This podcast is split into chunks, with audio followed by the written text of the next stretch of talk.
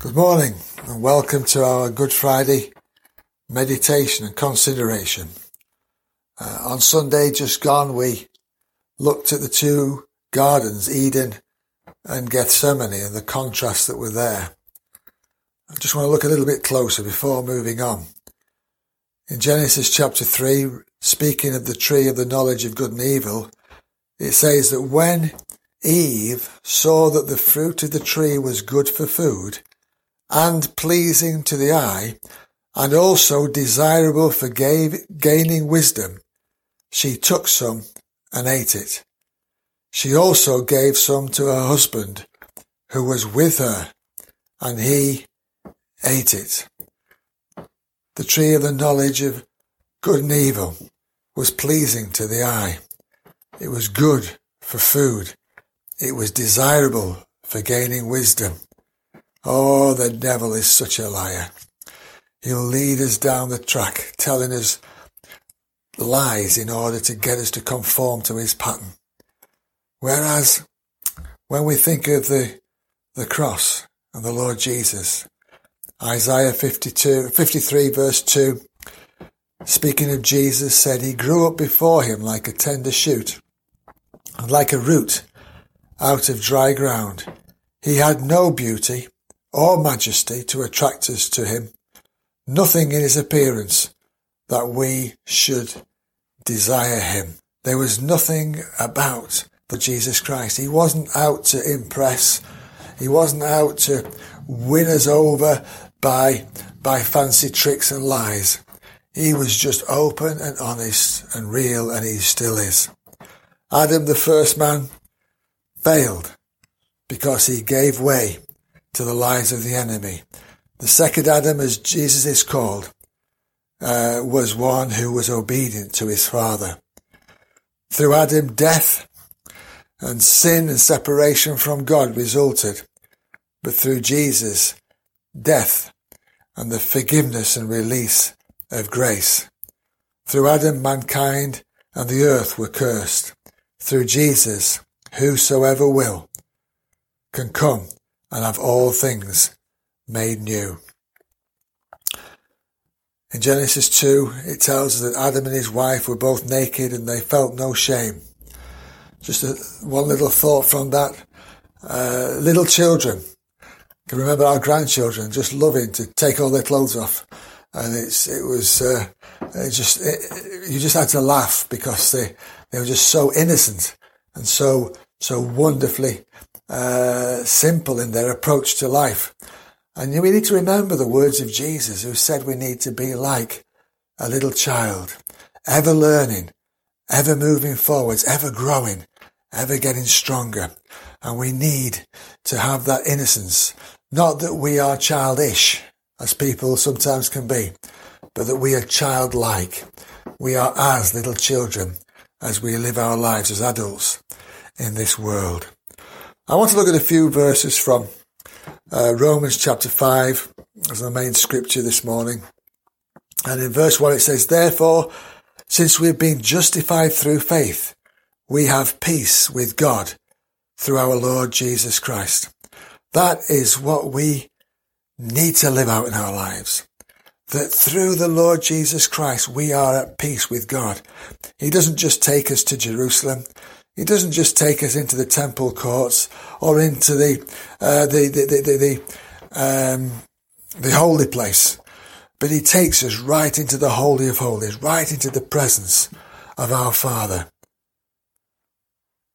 Death came through Adam, but life through the Lord Jesus Christ.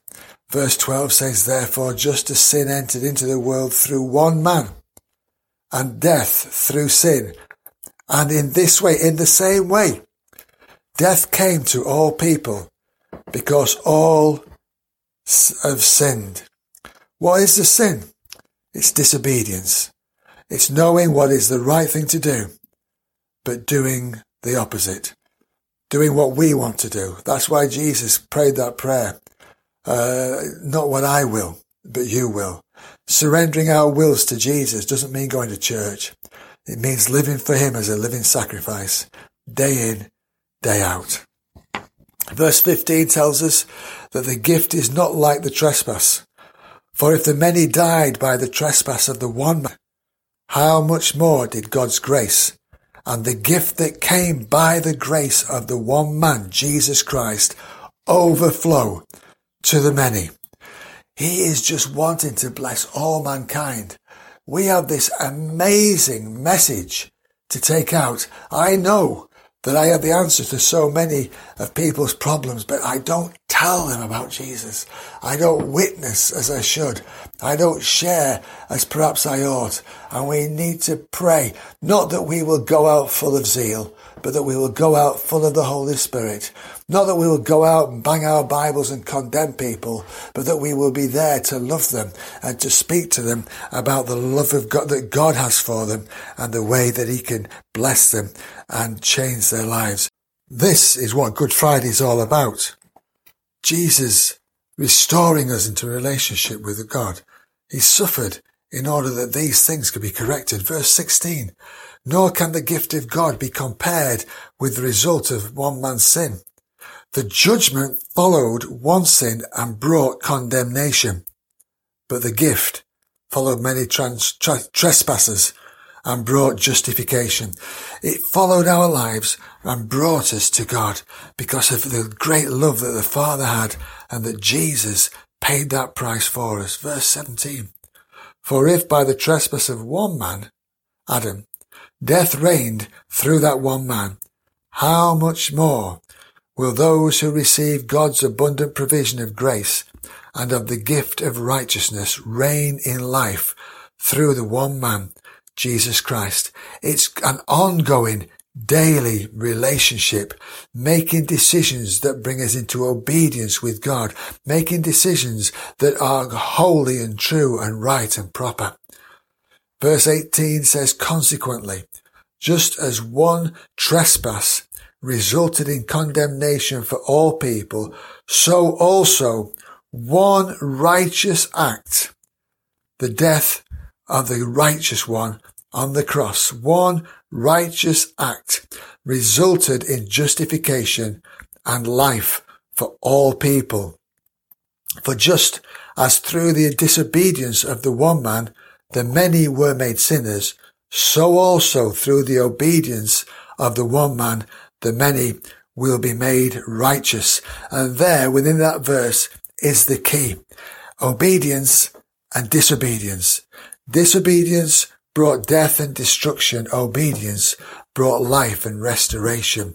We need to be obedient. We need to know the scriptures so that when we need to make decisions, we don't have to seek counsel from anyone other than the Holy Spirit, other than knowing that He's speaking to us. Yet we do need to share with one another. We do need to let people know, but we need to hear clearly from God for ourselves and obey what He says to us.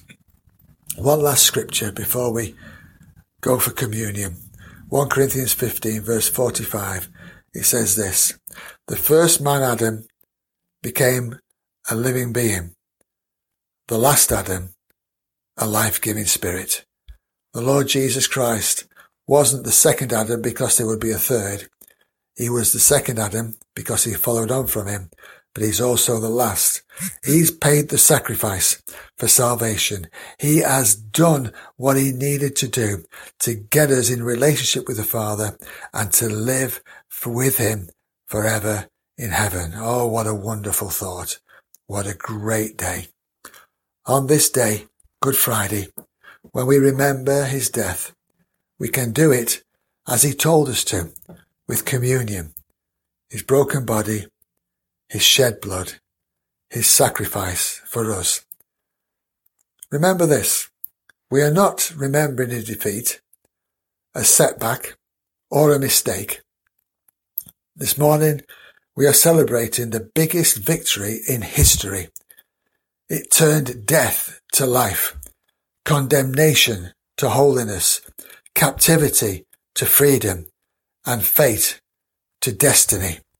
He is our Lord, our Saviour, and our God. Let's pray. Heavenly Father, again, we come back to your love and thank you for loving us. Thank you for caring for us. Thank you for planning even before our existence that we can be with you forever in paradise. Thank you that you made that way. And Lord Jesus, thank you that you came. Thank you that you were willing to leave heaven and come down and walk amongst us on earth. Oh, what an amazing thing that was. What a wonderful uh, thing you did because of your love. And we pray that as we partake of these emblems this morning, we remember your sacrifice, your death. We remember your tears too. We remember your agony.